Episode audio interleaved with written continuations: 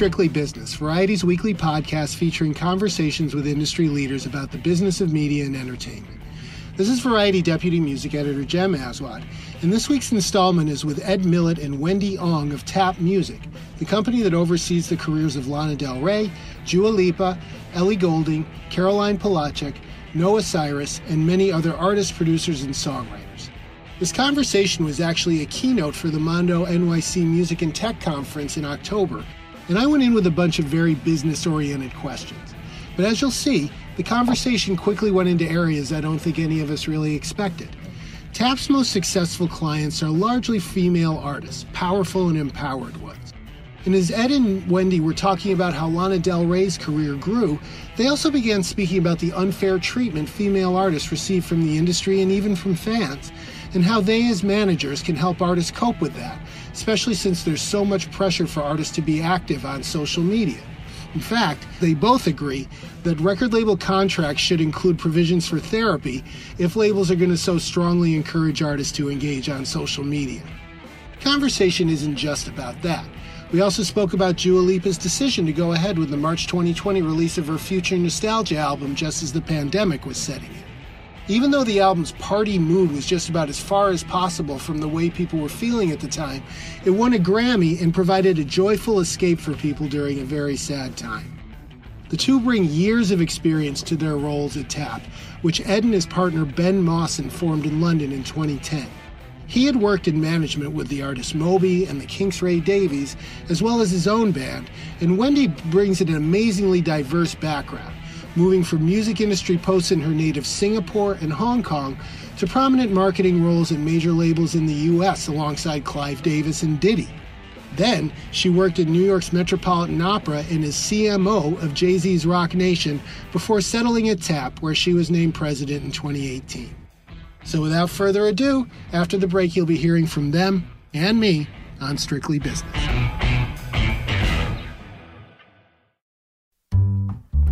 Everyone, this is Molly and Matt, and we're the hosts of Grown Up Stuff How to Adult, a podcast from Ruby Studio and iHeart Podcasts. It's a show dedicated to helping you figure out the trickiest parts of adulting like how to start planning for retirement, creating a healthy skincare routine, understanding when and how much to tip someone, and so much more. We're back with season two of the podcast, which means more opportunities to glow up and become a more responsible and better adult, one life lesson at a time. And let me just tell you, this show is just as much for us as it is for you. So let's figure this stuff out together. This season, we're going to talk about whether or not we're financially and emotionally ready for dog ownership.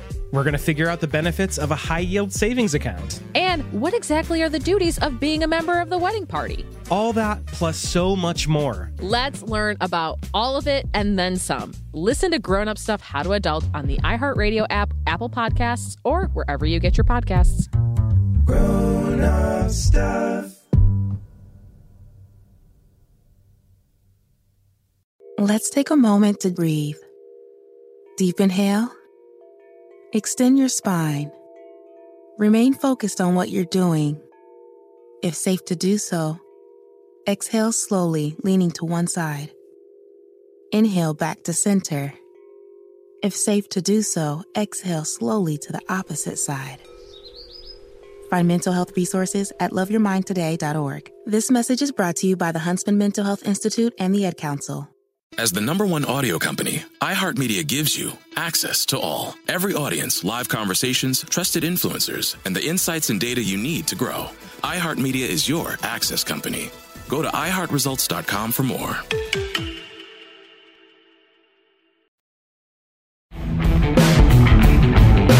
Welcome back to Strictly Business, this week with Ed Millett and Wendy Ong of Tap Music. Conversation starts off with Ed discussing how the company started with Lana Del Rey, whom they discovered in 2009 and went through a, quote, depressing series of record company meetings until her first hit, Video Games, took off online and made her almost literally an overnight sensation. Ben was a music lawyer at the time, so he he is a music lawyer who was out also like sourcing new talent, and I was looking for new talent. So we had, and we are a similar age, so we had sort of a connection over that. And um, he had met Lana at CMJ, which was a conference in New York back in the day.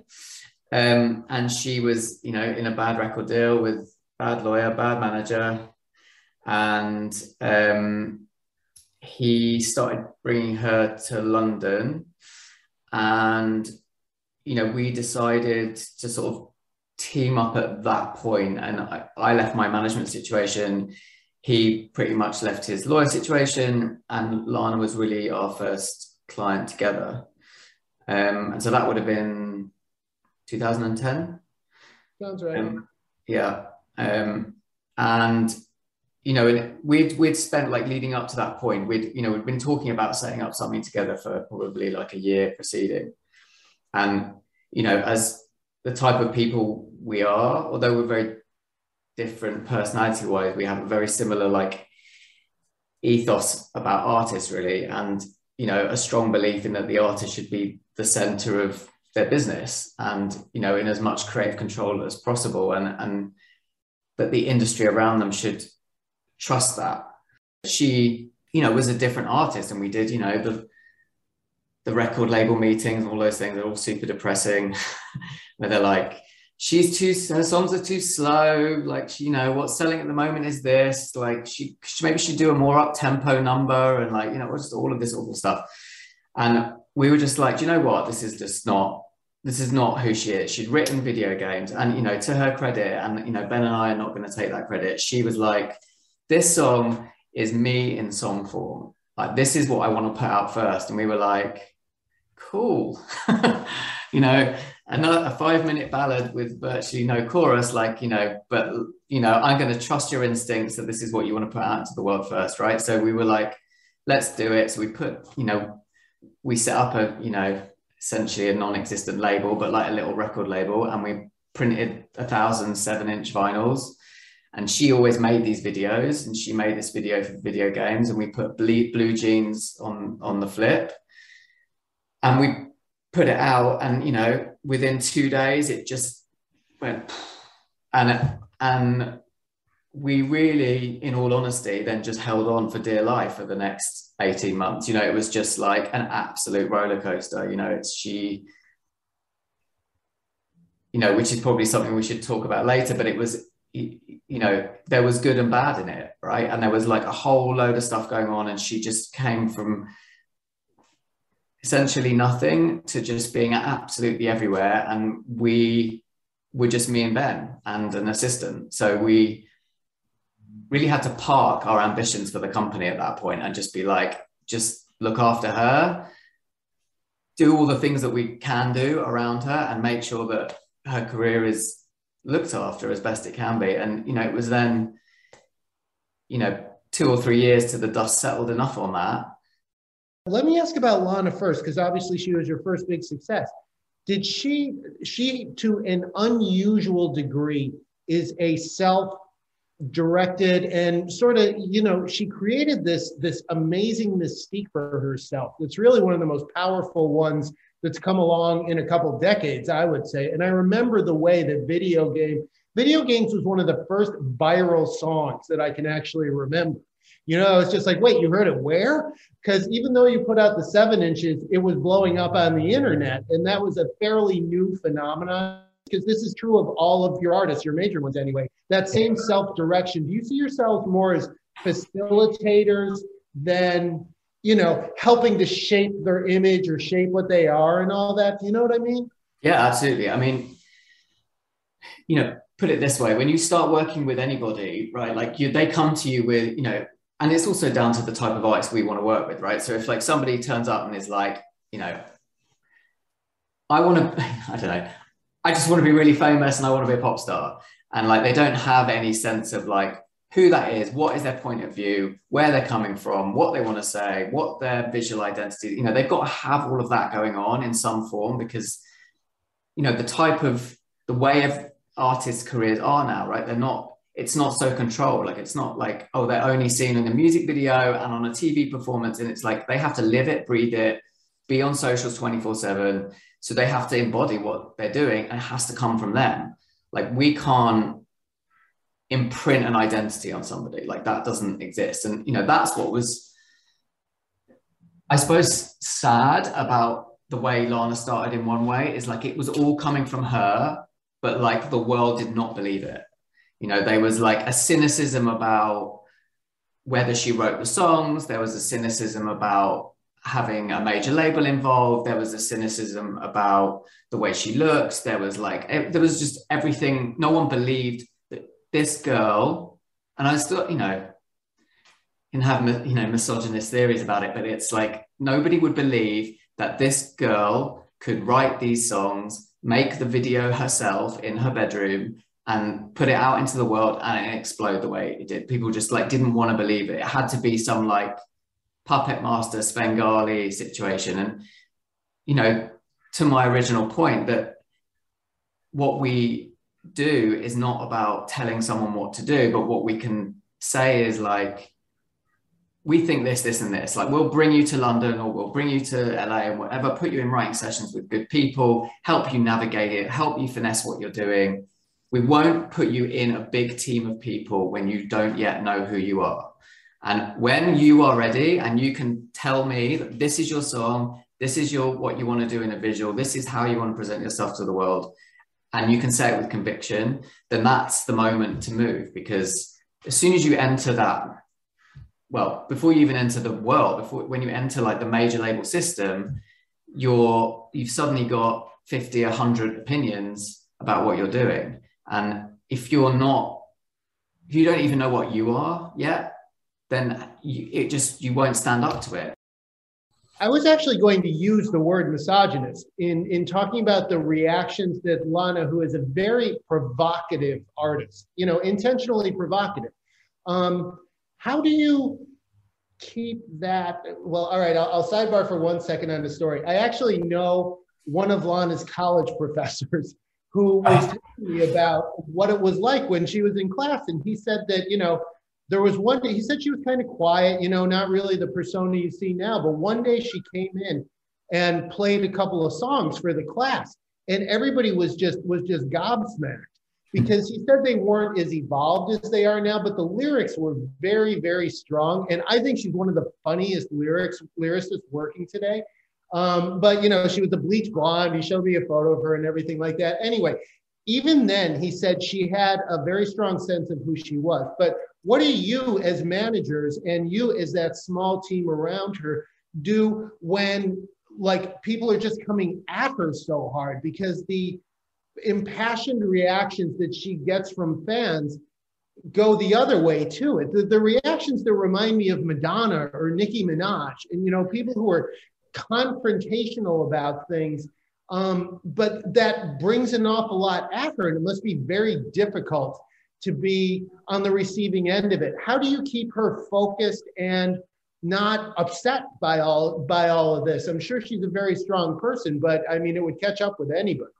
I mean, it, you know, it, and this doesn't just apply to her, right? Like all artists, and unfortunately, I mean, we have a a, a majority female artist roster, and um, unfortunately, female artists just get absolutely annihilated, and this happens to all of them, right? So there's a, and for for whatever reason, male artists male artists just don't get it. You know, we've got a male artist, Dermot Kennedy, and like he's got as you know nearly a million followers on Instagram, and he, you know, there's just not that cynicism about what he does. There's not a lack of trust in what he does. There's not a questioning of his authenticity. It's just accepted that he is coming from a real place, and all the female artists, you know, Dua, Lana, everybody, they all face this like constant attack on their character, constant attack on their authenticity. And, you know, there is no hiding from it. It is a horrible experience. And I, I don't know any artist that genuinely loves socials. You know, even, even Dua, who is like, you know, she grew up on socials and it, she's in charge of all her socials and she's, you know, she gets it as bad as everybody else. So it's a, it is a really tough thing for anyone to endure, and it's a, you know it's a constant topic of conversation. You know, we've said to labels, you know, they really they should be as part of the record deal helping fund therapy. And you know, like in no joke, right? Like these these young kids are taken and put in a position where they're assassinated in public all day, every day, and questioned in every form possible. So you know, it's a it's a serious point, and that there's there's definitely a void of support now in this new world where an artist is at the spearhead of their. There is no barrier between them and people's opinion, and it, it's really tough. Um, so you know that applies not just to Lana but to all of them really. Yeah, Wendy, is there anything you'd like to add on that point? I, was just gonna say, you know, this this whole situation affects not even just the artists. You know, we have an in-house digital agency, and it was interesting when um, they did a deep dive um, into all our artist socials, and one of the digital managers had only worked on Dermot, so she was only used to like really supportive comments from fans when you look through like Instagram or Twitter. And then she realized that it was the complete opposite to Ed's point. You know, when looking at Lana or Ellie or or Dua any of our female artists, and you know, the comments were so awful that it really does affect the mental health of people who have to police these comments to make sure there's nothing awful or disgusting or out of line, you know, in, the chat. So I think it's really unfortunate. I think it is misogynistic. Um, I, I don't think it comes from men alone. I think, you know, it, it's across gender. Um, and I think sometimes as well, if we're going to dig a little deep in this, you know, I also, I firmly believe in women supporting women. And I, I find that harder and harder to come by sometimes because it's becoming such a competition and I, I'll just say this: I'm I'm always glad and heartened when I when I see great examples of women supporting women, and and I hope to see more and more of that on social media. We'll be right back with Strictly Business, featuring Tap Music's Wendy Ong and Ed Millett.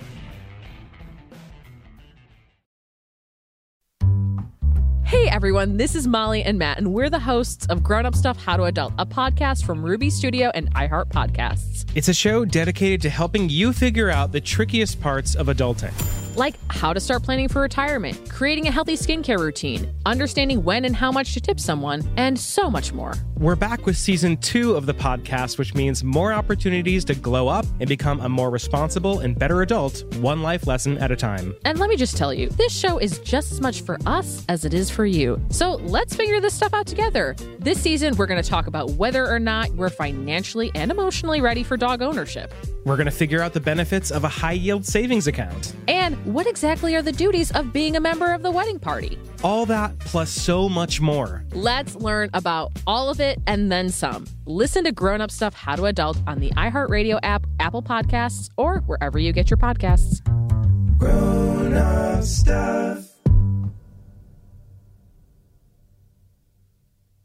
Check the back seat. Check the back seat. All right, come here. Check the back seat. Gets in your head, right? Good. Because every year, dozens of children are forgotten in the backseat of a car by a parent or caregiver. All never thought it could happen to them. But with changes in routines, distractions, or a sleeping child, it can happen to anyone. Parked cars get hot, fast, and can be deadly. So get it in your head. Check the back seat. A message from NHTSA and the Ad Council. Hey, it's Zuko and Kayla from The Wake Up Call. Enjoy your podcast, but when you're done, don't forget about us. We have a radio show. We try to bring a smile to your face every morning. We also talk to some of the hottest country stars of today, and we like to share some good news with That's What I Like. Because Lord knows that's hard to find. When you're done podcasting your podcast, listen to us at 92.3 WCOL. Set your preset on your radio right now, and don't forget you can listen to us online on the iHeartRadio app. We're back with Strictly Business featuring Tap Music's Ed Millett and Wendy Ong. How do you coax or encourage an artist through this stuff? I mean, are there tactics or techniques or things you can do to make them feel better about it? Because I would imagine the younger artists would be more used to it. Somebody like Lil Nas X, I feel, is a kind of a true 21st century pop star in that he completely grew up on the internet and he has mastered it. And he's able to turn the tables on the haters in a he's really incredible. it's fantastic. He's, yeah. he's an example to everybody in that. So, how do you help your artists get on top of it in that way because it's soul crushing. I mean, it depends, right? I mean, like every personality is different. Like someone like him is sharp-witted, confident, quick with the comeback. or so it appears, right? So I don't, you know, I don't know how it's affecting him personally in, in real time, you know. So um, everybody is different, and some people are sensitive, some people can brush it off, you know. And we have young artists.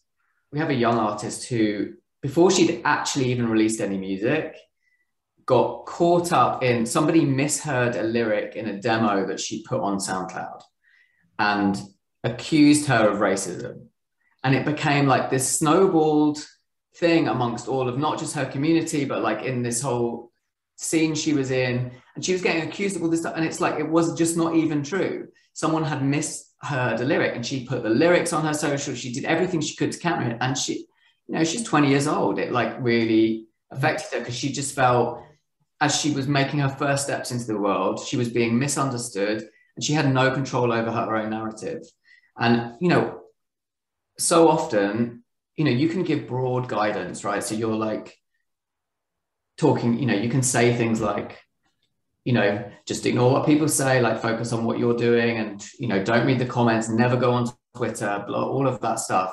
But it's, it's so much happens in real time and is, and is specific to that artist that you you can't there isn't a blanket bit of guidance you can give someone because you're, you're often like reacting to where it's coming from because you don't and what it's in reaction to. Like is it to do with something you've posted? Is it to do a show you've done? Is it to do with a brand alignment you've got? Is it to, you know all of these things come at you left right and center and you know all they all you can do is say like this is going to be tough and you're going to feel it all the time. Protect yourself. You know some of our artists have got you know, like apps that time their amount of time that they have on Instagram so that they don't just like go down a hole for like half the day. And, you know, some of them, I mean, everyone will be aware Lana's chosen to come off socials now. So, you know, it's definitely reaching a, you know, and the wider conversation of what's going on at the moment, right? Like it's reaching a, it feels like a breaking point where this can't sustain. You know, you've got like a broad mental health issue that is affecting people all over the world in an unregulated industry that is like mining people's souls. And, you know, artists are sort of, in one sense, complicit because they're like, that is their means to market themselves, right? So they're like, they have to channel down this thing. And everybody leans into that. Labels are like, you what you're you doing on TikTok? What you're you doing on this? What you're you doing on that? You've got to be this, this, this, this, this. And we'll pile in behind you, but you're like there. And that is the nature of the beast, right? So you're kind of like, all you can say is like, this is going to be hard and steel yourself for it because, but there is no other way right now to, to kind of present yourself as an artist. You've got to be willing to fight your way to the top and, and protect yourself mentally by in whatever way that is. So it's a, it's a difficult question to answer because it's like, you can't, give a broad like couple of bits of advice it's it's you're in a firefight together it feels a bit sometimes you know but you know i think that especially with our team anyway and and obviously like it, it said given our heavily female roster we experience a lot of it and i don't think we have a you know you, you can't have like a if we knew how to do everything, I don't think the therapist would have a job, frankly. I mean, we mm-hmm. definitely spend a lot of time, you know, supporting and and talking through all these things like hours and hours on end. And it's it's draining for the artists and and for for us as well. But I, I think that I don't know, you just start to develop a thicker skin. And I think if there's a silver lining, the pandemic has allowed for these conversations not to be hidden away as if it's shameful. You know, it's something that mm. everybody needs to be able to speak to and talk about freely because, you know, it's happening to everybody. Like you don't have to be a famous celebrity to, and you know, to go through uh, all, all this mental health issues at this point when the artist is doing something that you might not personally agree with, or they're determined to that never happens, Jeff. But I mean, do you just do you just like fall back into your facilitator? Do you just sort of? I mean, because I'm thinking about it, maybe my relationship with a boss or something like that, where you just state your opinion and they say what they want to do, and then you just move on. Is that is that kind of the situation? I mean, it depends. You know, some it depends.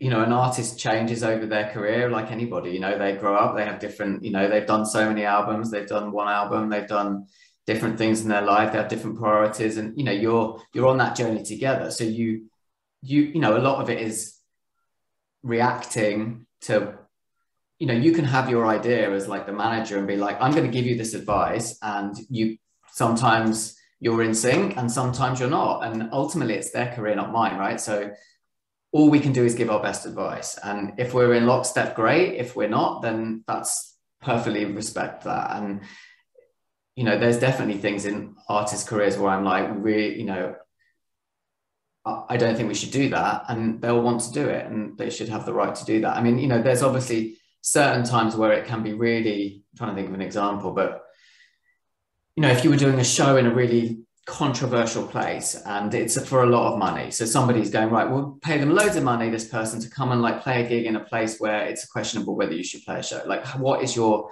and as a manager, you're like, look, this is why this is not what you should do because of X, Y, Z.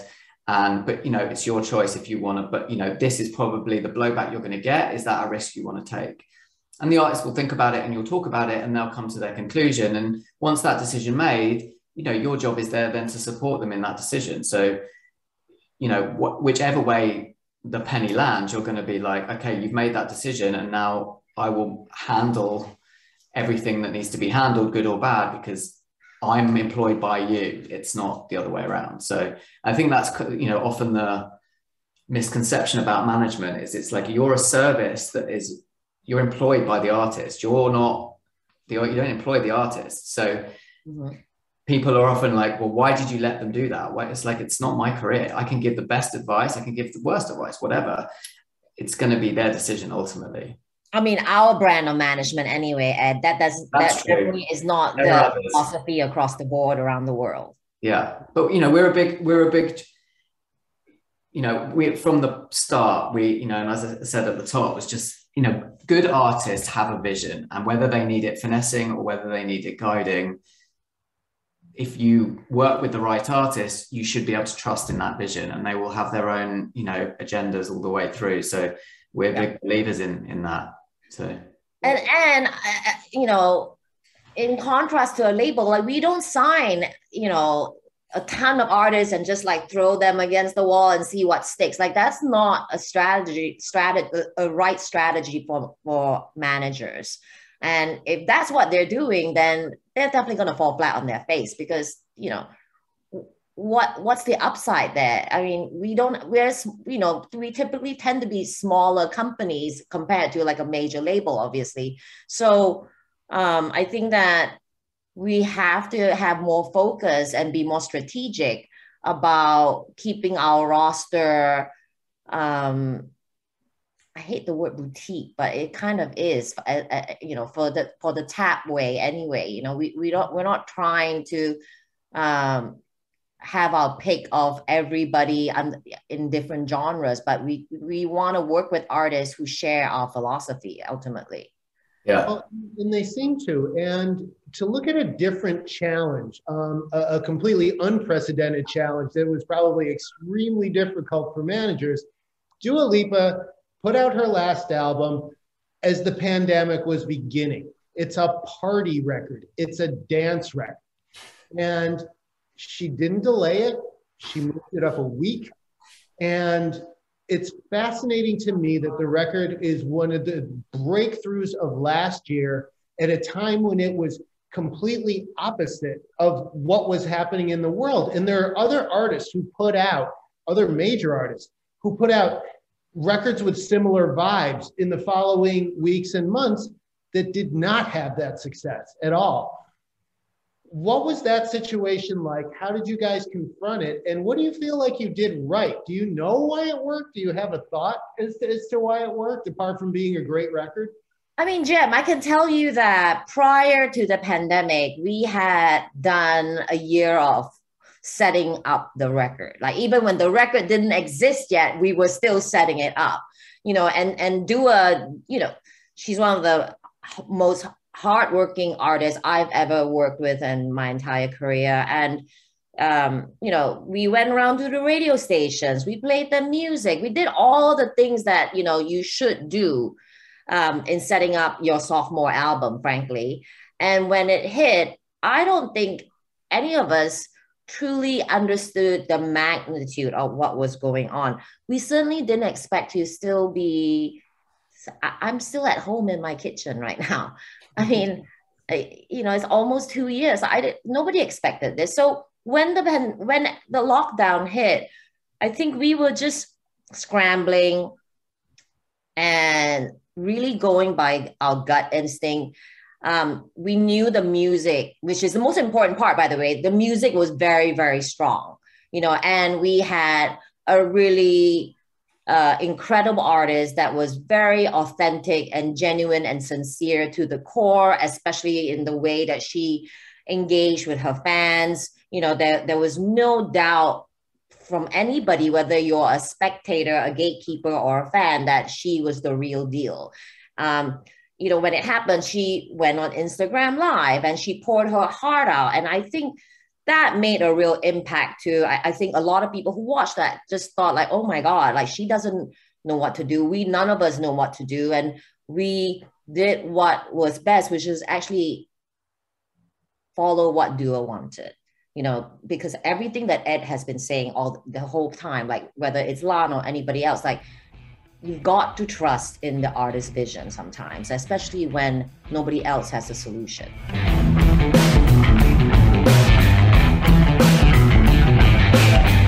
You've been listening to Strictly Business, Variety's weekly podcast featuring conversations with industry leaders about the business of media and entertainment.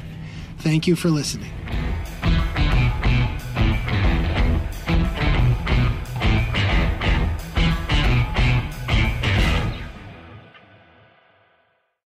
Everyone, this is Molly and Matt, and we're the hosts of Grown Up Stuff How to Adult, a podcast from Ruby Studio and iHeart Podcasts. It's a show dedicated to helping you figure out the trickiest parts of adulting. Like how to start planning for retirement, creating a healthy skincare routine, understanding when and how much to tip someone, and so much more. Let's learn about all of it and then some. Listen to Grown Up Stuff How to Adult on America's number one podcast network, iHeart. Open your free iHeart app and search Grown Up Stuff. Grown Up Stuff. Snakes, zombies, sharks, heights, speaking in public. The list of fears is endless. But while you're clutching your blanket in the dark, wondering if that sound in the hall was actually a footstep, the real danger is in your hand when you're behind the wheel. And while you might think a great white shark is scary, what's really terrifying and even deadly is distracted driving. Eyes forward, don't drive distracted. Brought to you by NHTSA and the Ad Council. It's the Breakfast Club, the world's most dangerous morning show. Hey! Angela Yee is kind of like the big sister that always pokes you in the forehead. That's not how it goes? That's not how anything goes. Yemi's really like a robot. One of the best DJs ever. Believe that. Charlamagne is the wild card. And I'm about to give somebody the credit they deserve for being stupid. I know that's right. what is wrong with you? Oh. Listen to the Breakfast Club weekday mornings from 6 to 10 on 1067 The Beat. Columbus's real hip hop and R&B.